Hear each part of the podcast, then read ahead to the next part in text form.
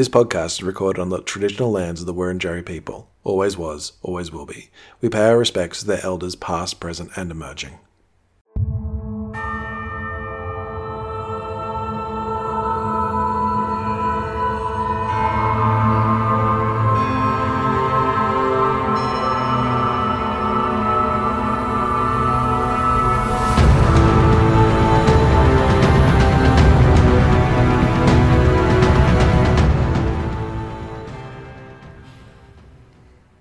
Awesome nerds, and welcome to another episode of D and D and TV, a weekly podcast where we talk about, well, we rewatch and recap television shows we really enjoy and talk about how the themes, concept, and characters could be used in role-playing games.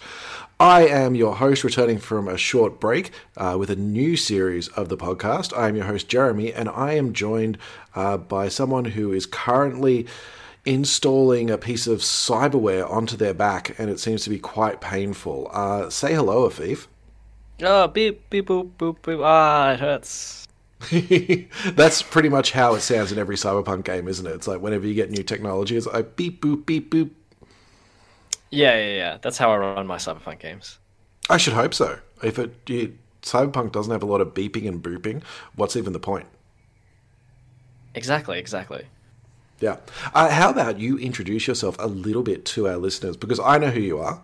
Um, the the three listeners that have met you in person know who you are, but the other three don't. Uh, so they may be interested in finding out who is this person who is suddenly on their airwaves, and why did you choose Cyberpunk Edgerunners for us to talk about? Well, I chose Cyberpunk because you suggested it, and I thought I that'd be a great definitely idea. this de- throwing me under the bus in the first episode. I appreciate that. Thank you. Uh, I I'm all about that, like SEO. Cyberpunk's super hot right now. Let's just right. talk about Cyberpunk. I- Mm-hmm. Um, no, I'm a I'm a game master, uh, game master for hire, Ooh, and yes. I've been playing mostly D and D for a good couple of years. Mm-hmm. Mostly now, now predominantly a dungeon master rather than a player, and more recently been branching into other games and systems, including Cyberpunk. See, I feel that this is why you need to be the one to, to talk about Cyberpunk because I haven't played it. You have. I've played it in the very loosest sense. Yeah, Have you played the video game as well? I played a bit of the video game, and then life. And this is when it becomes a podcast about video games instead of TV, just like the panel. Deep cut Uh, joke for those who attended about. Oz Comic Con. uh, so, what was I going to say? Oh, that's right. Uh, quick, quick plug that this episode is brought to you by Masters of Alchemy, the premier game mastering service uh, in Melbourne. Um, creative and exciting way of, of having role playing games. We are both dungeon masters there. Hooray, go us!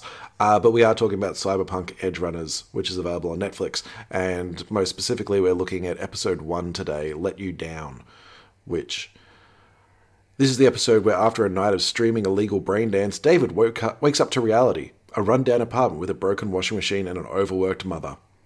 That feels very cyberpunky to me. The um, the idea of Absolutely, just everything sucks. Yeah, everything throws you right in sucks. there. Yeah. yeah. Oh well, let, let's delve into what is cyberpunk to you. Like, what makes a game or a show cyberpunk? Oh, well, that's a tough one. It's Yeah. there's an issue as well of that whole, well, like it's called cyberpunk, and the whole genre is called cyberpunk. So Yeah. I think we had this discussion as well before. I'm like, well, if it's in cyberpunk, then that's cyberpunk, and then Yeah. anything else is wrong. But if it's in the show that's named Cyberpunk, it must be Cyberpunk. No, I feel that's a little well, it's not facetious, but it's not quite accurate. Like I feel that Cyberpunk, punk in particular, is the key word in it. Cyber is just like the excess, like defining what the that it's going to be technology and like corporations and stuff. The punk part is the important element to the to the genre to me. yeah, but then there's also that issue of well, there's so many different types of punk, and it feels like, well, p- what does punk even mean anymore? You know? Yeah, I'll give you that. What do you think it originally? we're getting real. We're getting real off topic here. Good. That's well. This is the thing because so many different role playing games can be whatever you make it. And if you're deciding to run a cyberpunk game, what type of themes are you looking to have in it? Right.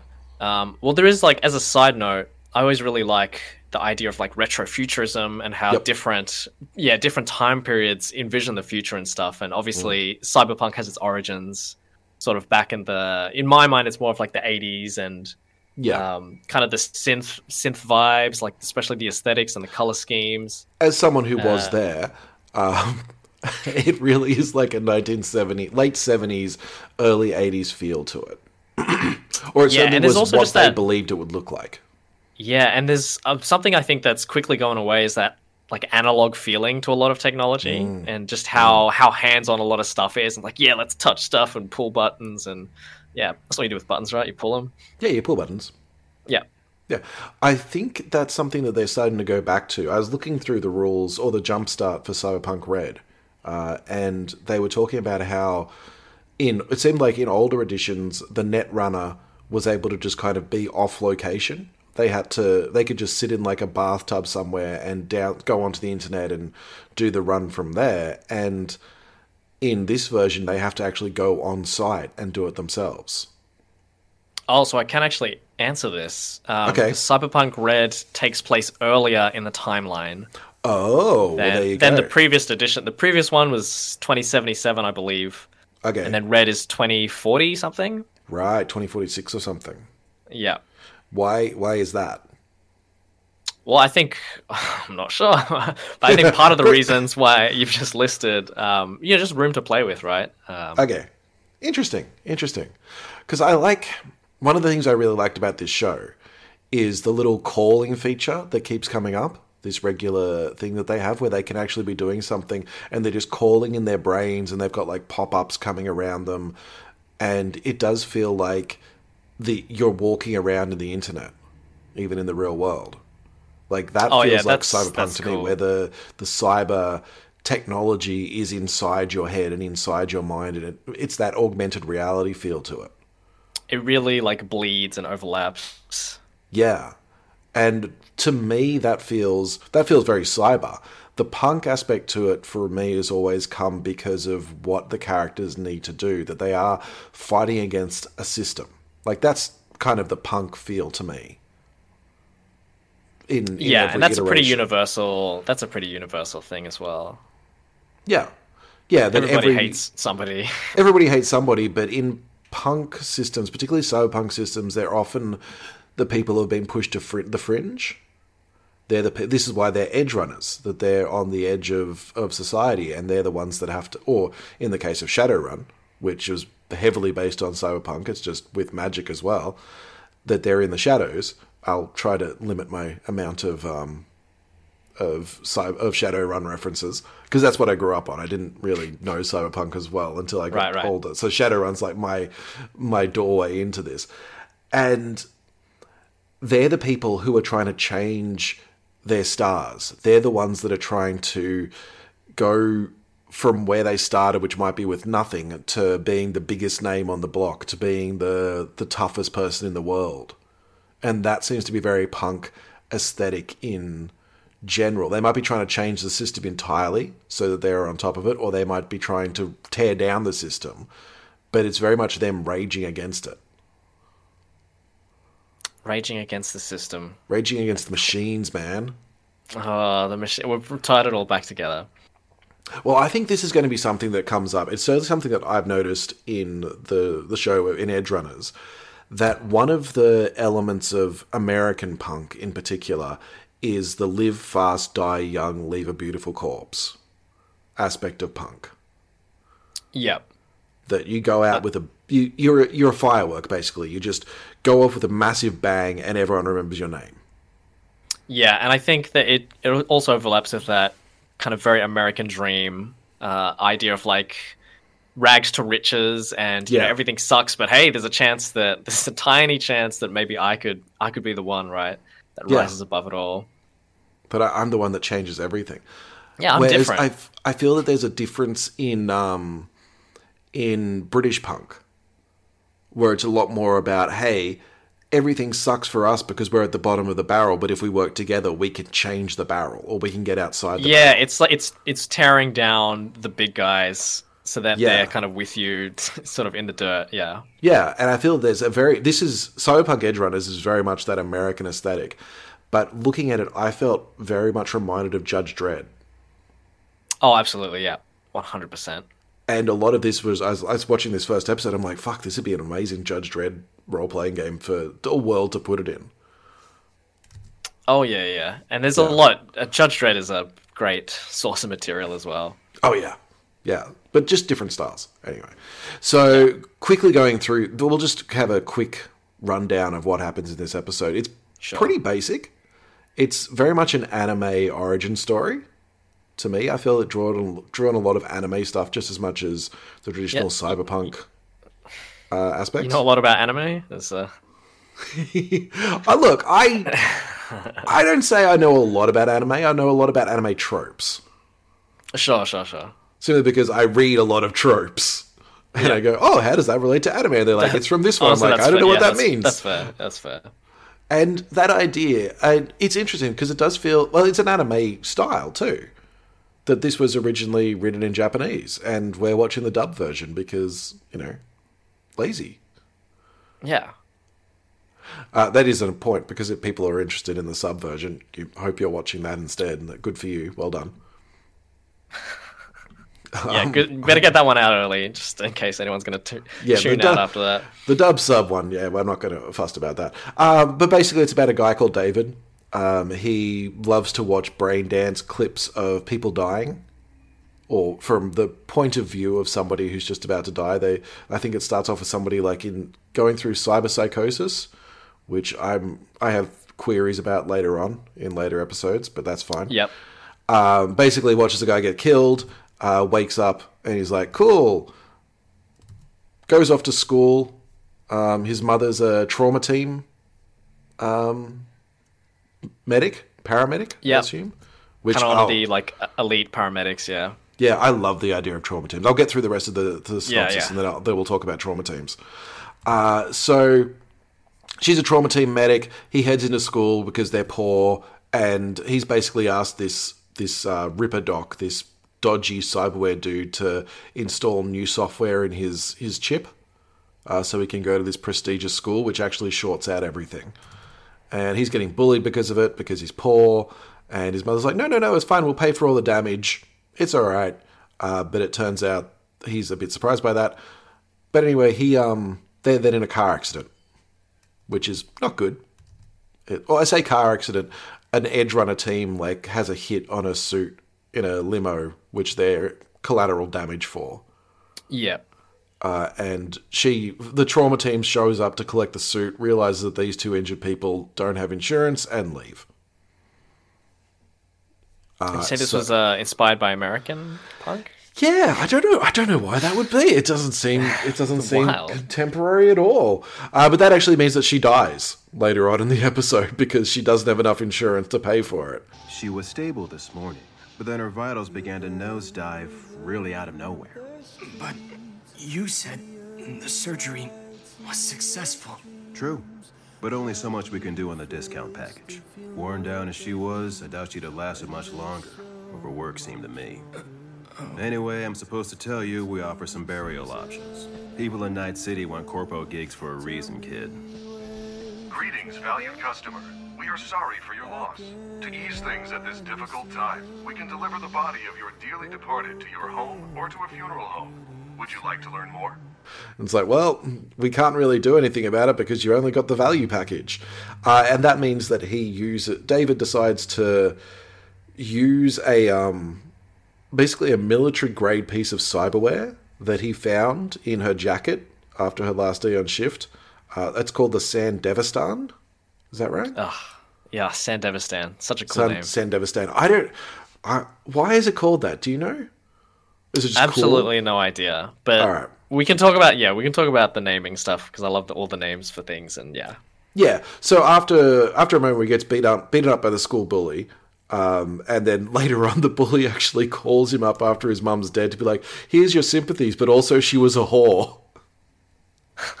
Which is fucking hell. They really want you to hate this guy. Anyway, he goes back to the the Ripperdoc clinic and is like, "No, no, I'm not going to sell this to you anymore. I'm going to get you to install it in me."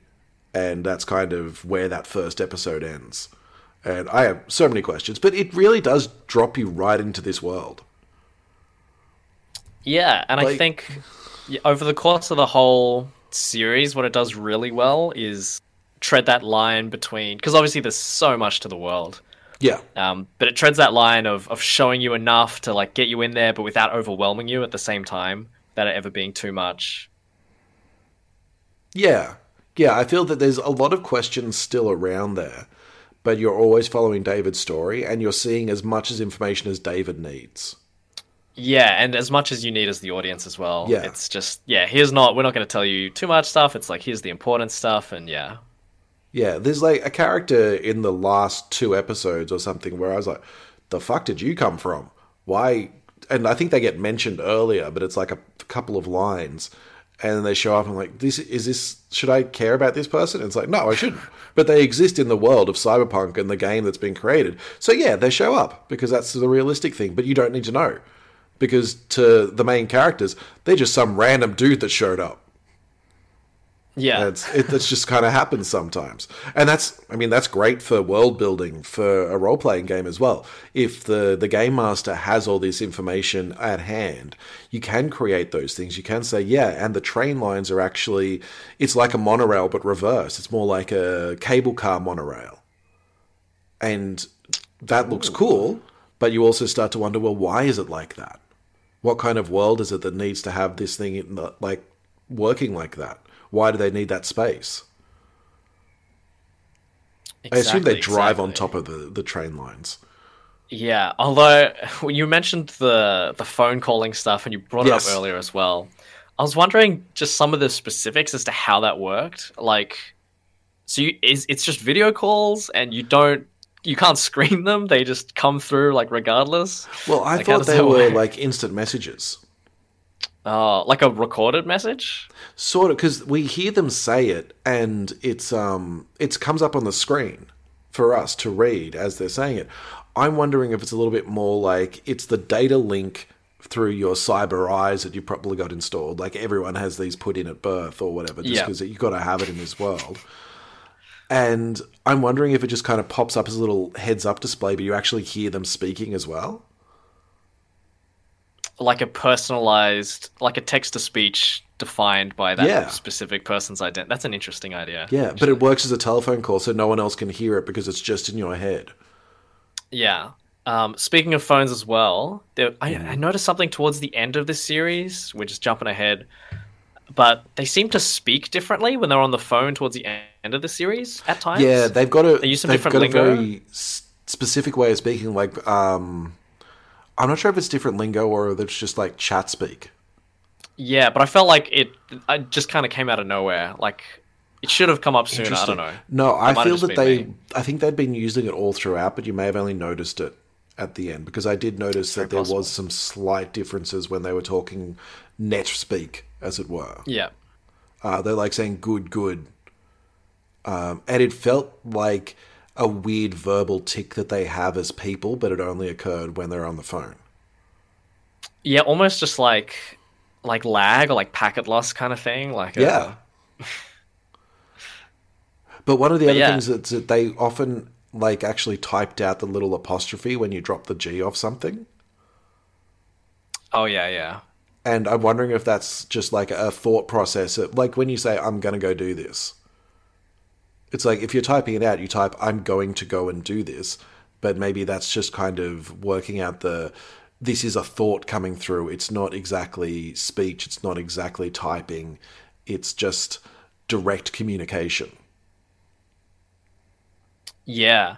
And that kind of brings me as well, just to bring it back to to D and D and role playing games. Wow. Um, First guest who has ever actually tried doing that. I'm kidding. Well, one of the things I loved throughout this series is like the language and how much that adds to the world building. Oh, yeah. And immediately when they were just they were throwing out this slang and this lingo, like oh Nova. choom, choom, and like gonk, and I was like, I have no idea what this means, but it's so cool to hear them saying it. Like I want to Mm-hmm. Like know what it means. I wanted to Like start they know what saying it it. Yeah, Yeah. yeah. Like I'm I to just want start to calling saying stuff it as well. Nova. I like I like Nova as a word for cool. Yeah, and that's like a great thing now that I'm just going to try and put in as many of my games as I can, you know, in different cities and things like that. Are you going to steal it directly races. from this, or are you going to have like slang for all the different races? I'm gonna steal it directly from this, but pretend Okay, like I don't know. I've not watched it. That's probably better because I feel every time someone tries to make up slang, if it's not adopted by a community, they look so fucking stupid. Yeah. That's why you do it in a fantasy game where you say, "Oh, well, the whole city talks like this. You have to, you have to talk like Yeah. this now." We'll finally make fetch happen. Yeah, Yeah, it's it's it came in um, particularly the next episode. Where, so we'll probably talk about it then when um, when it comes to language because there was very specific feels to it. But speaking of that um, that culture aspect that they have their own slang, they have those things that never really explained. Well, not really explained, but you know, just accepted as part of the world.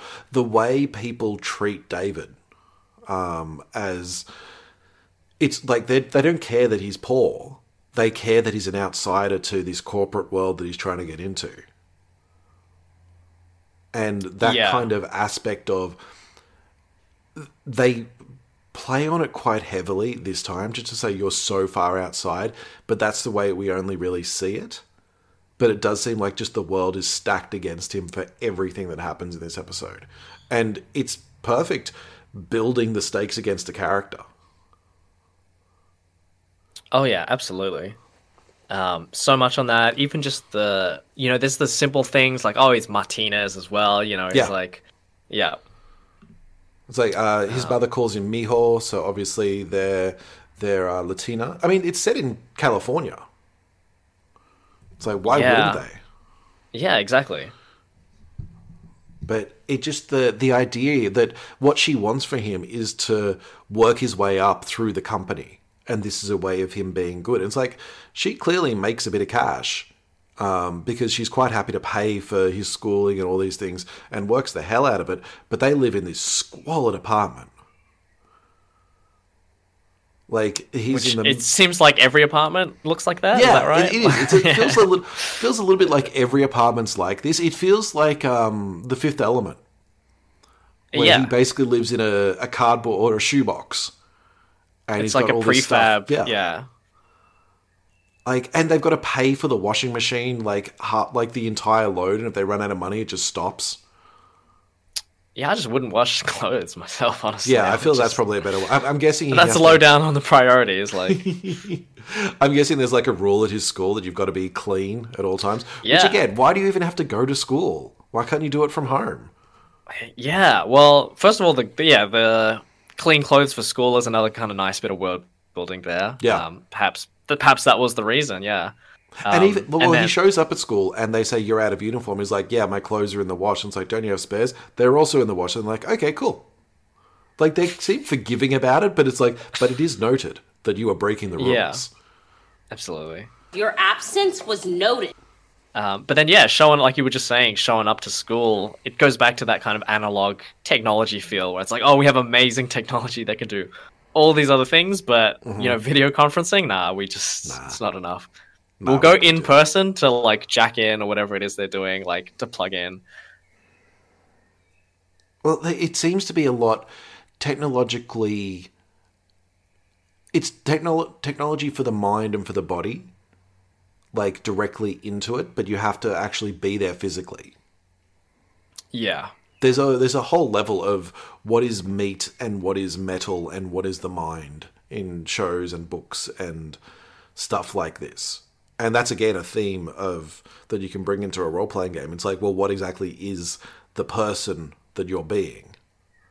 It's like, are you just the meat sack walking around? Are you the spirit that goes on astral adventures? Are you the person that creates magic? What is this? But that's that's like a whole philosophy thing if you want to delve into it. Yeah, yeah. Um, I was just looking. I was trying to find out if they mentioned the year it was set in, like in universe. Oh yeah. I'm not sure if they did. I don't think they would because there is a lot of stuff around.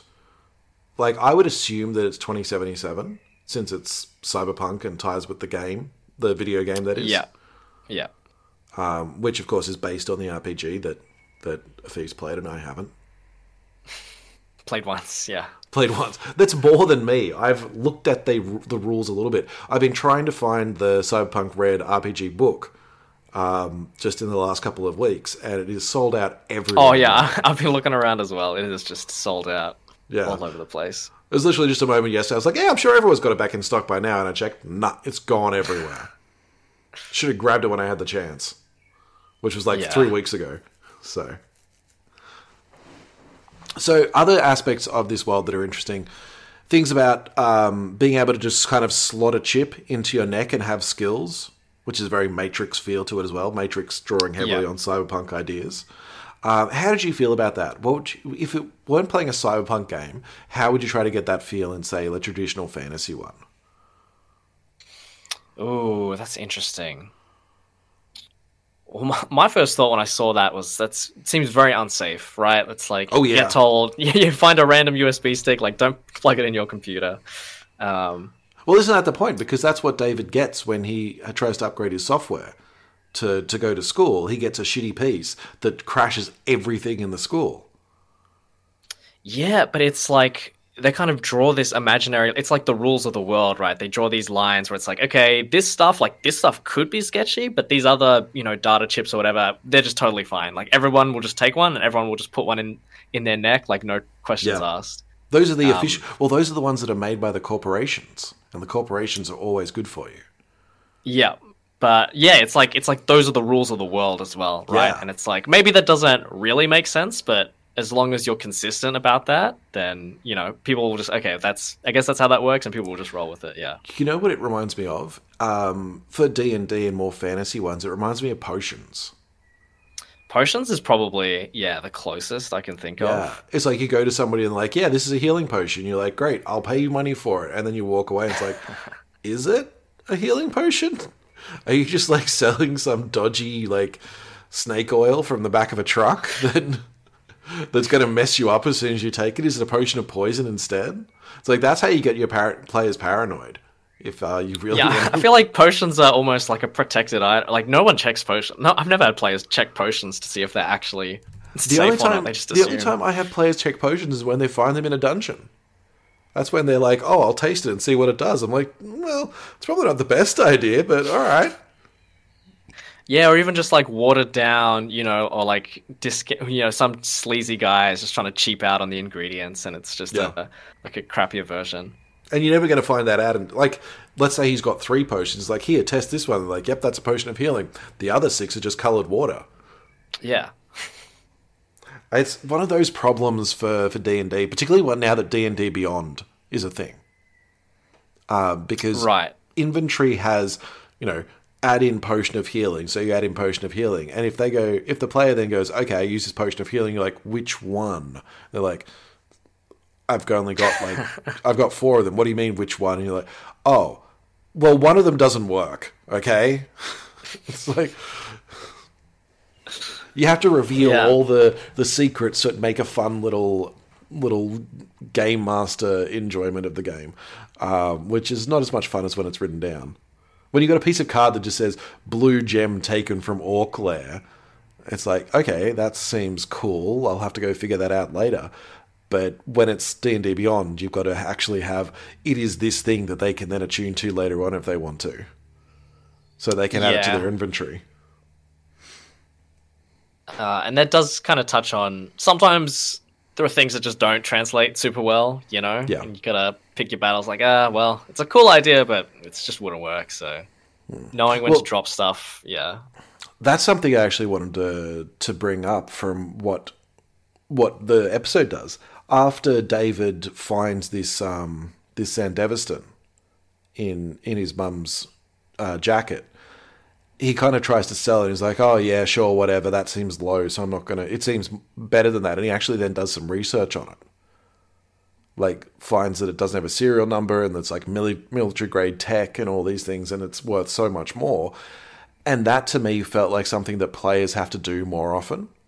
Like they found this sword and it's like, all right, cool, it's a sword. It's got an inscription on it. What do I know about that? It's like, yeah, well, you've got to go and find someone. You've got to actually Yeah, yeah. research and find out what is this thing that I've just found in an lair. Yeah, and not trust the first guy they try to sell it to, who- who knows Yeah. exactly what it is and what it's worth. Yeah, I've got I've got a lot to say about Ripperdoc. Honestly, I think he's a great character.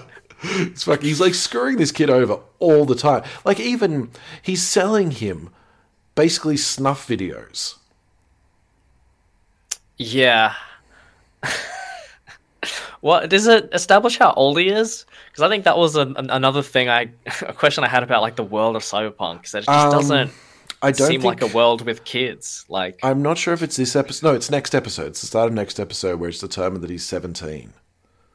right, so he's that magical kind of middle Yeah, in middle between age where it's like, yeah, the oldest we can get away with. Yeah, pretty much. It's like he's he's technically a grown up, but not really a grown up. Again, very um, anime feel to it. That he's a child in either an adult's world or an adult in a child. Yeah, there's a lot of stuff going on with with that. But the the teen male protagonist who then loses his entire family is very Oh yeah. hero's journey. Honestly, Yeah, and I was thinking about that that incident with his mother, the the drive by and that Yeah. whole thing. And I really thought that it would come back later. Like, you know, there'd be like a, a freeze frame where he like catches a glimpse of the driver and it turns out, you know, that guy is that it's that guy that we saw. Yeah. well, I think that's the point. That it was just a meaningless thing. Like this was an everyday occurrence. This just sh- this shit just happens. In, It's a um, random in encounter. You rolled yeah. a random encounter on the table and it turned into a, a big story moment. Yeah. Well, we see this. Like he's walking to school past where the guy he basically brain danced with died, and where his mother was working. He's just walking along there. Yeah. It's like this shit just, and it's not like a big crime. No one's like going, "Oh my god, that's where the guy went cyber psycho and and killed all those cops." No, he just he was just there. It's like no one pays any attention to this stuff. It feels like a GTA world, honestly. Oh yeah, yeah, absolutely. and like he's going to school and there's other trauma teams heading over to deal with like a, a massive apartment fire and he he just like kind of looks over and goes sigh and looks away it's like this is a massive emergency that half the city can see and he's like yeah seen it Yeah. Um, and especially those like little kind of vignette slice of lives where every day he's going through the same routine. yeah following the same route and he's got like you see all the same junkies and pervs and drunks and everything around him it's just like this is just every day Yeah. Um, but I guess it does kind of bring out because it does a really good job of showing and not telling um, visual storytelling, which is, again is not something that you can necessarily take and translate into an RPG. or you can try it's trickier but you can do it Oh, please explain. Well, let me get on my high horse and explain some things. um, because you're a game master and you're always going to be telling people what they see, it is it feels a little bit like you're just telling them. But there's those elements of showing. It's like if you're walking down a street and suddenly you get mugged in the middle of the day, and no one does anything about it, you've just shown the people what type of city it is. That's very, that's very true, and I have done that. I've just Yeah. realized. Yeah. It's like I literally had a game last night where the party got in a bar brawl and one of the people they were fighting ran outside and the druid had turned into a bear, chased him down and ripped him to shreds. And I had people around being like, "Oh my god, call the watch!" And it's like they now know that if they're going to be in combat, they got to keep it indoors. Or they got to keep it hidden because this is a place where actions Yeah. have consequences. And it's not just we get to have gang wars on the street. The gang war is quiet because we don't want the attention drawn to us, and that's the the showing, not telling. Absolutely. Although I think it, it brings up another interesting point of because you never want to overwhelm your players with information either. No, And it's like I could sit here and describe every inch of this room, you know, but it's not. You usually just stick to the stuff that's important.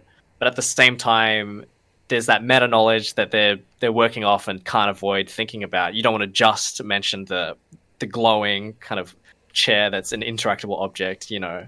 the glowing And make it- doorknob of where the next yeah, room like is you can tell it's been rendered like differently. It's not a background texture. I have had that backfire on me a few times where I've dr- described a lot of things for flavor so that they don't fall into that trap, which means they check all the things I described. Yeah, like, he described it. It must be big- important.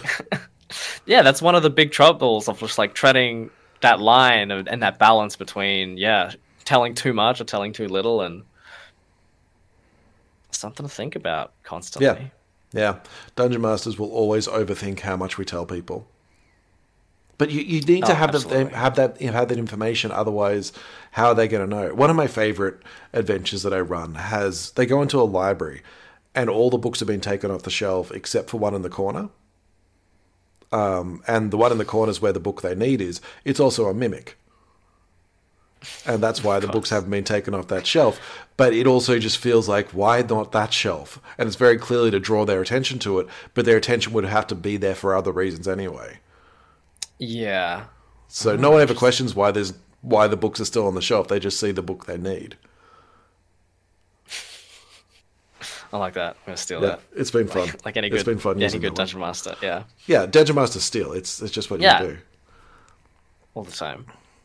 Um, did we want to talk about the cyberpunk RPG? I think we'll talk about it just over in, in general. Yeah. Um, you're going to have more to say to about it than I am, I think, uh, since you've played it and kind of know the mechanics better. How would you say this rela- like compares to what you know of the Cyberpunk RPG? Well, what I will say is that the group that I played it with, they wanted to play the cyberpunk RPG as a result of watching Edgerunners. Okay, and yeah, to a degree, there was not quite the fulfillment of the fantasy. I think, um, specifically, just like the the and it obviously we played a very watered down version, and we played something called Easy Mode, which is like a free set of rules. right. It's got pre-made characters. It's all of that. Um, and yeah, I think the the big things were like all the net running stuff. There wasn't really any of that, or even just the like high levels of augments and just cyber cyberware attachments and all the all the bits and pieces. It was a little bit kind of like shooty shooty. We just got guns. That does feel like what the like what I've seen of it. That feels like what the um, experience of playing the game would be like. Yeah. that it is basically you plan heists which revolve around the net running and the cyberware to a great extent, and eventually you get caught and become shooting. Yeah. Uh, but there wasn't the like. Oh, we so, they're so hyped up on augments that we can just become superheroes. It wasn't quite that. Yeah. No, I thought as watching this series, I'm like, I feel like this is this is a special case. This is very much saying this is out of the ordinary for the world as well. Yeah. But I think Uh, even even beyond just David, but the the rest of the gang who yeah, aren't the in rest this of the crew episode yet. that Yeah. we, we eventually meet. The rest of the edgerunners. Well, that's kind of Yeah. the thing that they are they are special. That the group that we saw take out the the suit on the on the freeway when his mother gets killed or you know gets injured. That's what the regular edgerunners like. That's the group you're playing as. yeah, yeah. And I'm not sure if there's a point I'm trying to make here, but that's No, no, but I think that's just a, a good way of describing what the experience was like. Yeah, and and it was good, and there was lots of it was very interesting, and there were lots of good things to take away from it as well. But I think if if anyone, I guess my advice is if anyone's coming from watching the show, um, it's not necessarily going to translate exactly over. Yeah, yeah. I, I was wondering about that, like whether there was a potential to actually build the characters you see in the show through the RPG, or whether it's like, like we'll see in most um, systems. Like when you have a superhero system, you can't really build Captain America, or you can't really build Batman because they're super. They they're like Yeah, it'd be- high it'd be level- overpowered. high tier. It's like It you're not break the game, playing- yeah. You're not starting at level twenty. You're starting at level Yeah. one. Exactly. Well, I reckon that might be it for this first episode, unless there's anything else you wanted to say specifically about um, about Let You Down. No, I mean it was a pretty straightforward episode. It's Yeah. very it was like it was like a slowish start, you know, to, to ease you into the the very complicated world of cyberpunk. Yeah. Did what it did, but yeah. And I think that's what we will do. No, previous series of, of D&D and TV, we have done more of a standard recap of every episode. Given that these episodes are pretty short and it is a self-contained story of just the 10 episodes, we're just going to give you the broad strokes and then talk about, you know, the bits that we liked and what we wanted to bring for, well, what clue what inspired us for other RPGs. Um, so definitely recommend watching yourself. There is, however, one thing that we will keep doing, and that is picking a character from the episode that we just watched uh, and talking about how we'd make them into a player character or an NPC. It is going to be a bit more predictable, given that some of these episodes have like three characters. Yeah. And it's just the same three. So to give Afif a break, I'm going to go first. I'm going to pick David as my character for this Oh, episode. I was gonna say, oh, okay, sure. you, you can pick David as well. The only thing is we can only pick them once per series. That, yeah, well, that's what I was thinking. Is that well, I don't know if he comes up again later, but the the school bully. Oh, Katsuo. Katsuo Tanaka. Yeah, and he's got he's got the weird punching style as well, which is really Oh, his, funny. his chest bump punch. Oh my god. That was I didn't even know what was going on there. I'm like, is he just like broing down now? That was Okay. a very funny, um, like anime moment of just like It the was. excessive punching and yeah, Yeah, and he's even slotted an anime chip to do it. and just talking talking about it the whole time. Like yeah, Uh huh. Oh, it was wonderful. Don't you know your kung fu? It's like yeah, very just like self aware. Yeah, I I really enjoyed that. Like I can see him being a really good antagonist or just like joke character for to to fight. He's the traditional bandit captain who's like, no, no, you're meant to destroy us. yeah, yeah, yeah. No, I'm I'm still going to stick with David, uh, simply because he is the standard PC origin. It's like he's got dead parents. He wants to make something of himself. He starts at a low level. He's able to make mistakes. Like he makes a lot of mistakes in this episode, but he also has his vague dream of I can do better. And Uh, just absolutely, yeah. yeah, he's just he's just a good character. So my pick's David, and yours is apparently Katsuo Tanaka. Yeah, I looking now, and apparently he's in the next. I forget he's in the next episode because that's when he gets beaten up. Oh, that's right, he is too. But he's not as, he's not as vital. Like the beating up and the bullying, like calling calling David to bully him about his dead mother and being poor. like that's the inciting incident for David to be like, "No, fuck this shit. I'm going to go and get chromed up." Katsuo here. Heard about your mom. I'd offer my sympathies, but find it hard to sympathize.